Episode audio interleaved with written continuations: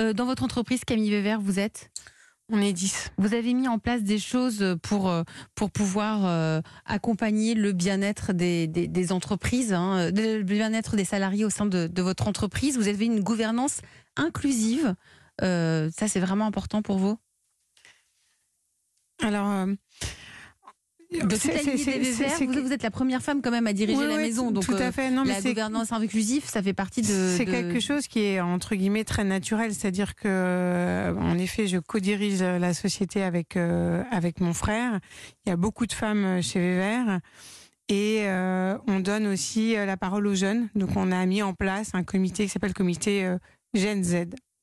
Et, et vous, euh, David Traxler, combien de salariés chez Delcé Paris Euh, plus ou moins 500. 500. Comment, euh, bah, comment vont-ils J'ai envie de vous demander comment vont vos salariés, surtout en termes de, de parité. Est-ce que là-dessus aussi vous avez av- avancé Euh, je crois qu'on est bien positionné. Le conseil d'administration est composé de deux femmes et un homme. Mhm. Le leadership team est 50-50 et je dirais qu'on a grosso modo 50-50 dans les équipes. Et ce Mhm. qui est passionnant pour moi, c'est la mixité.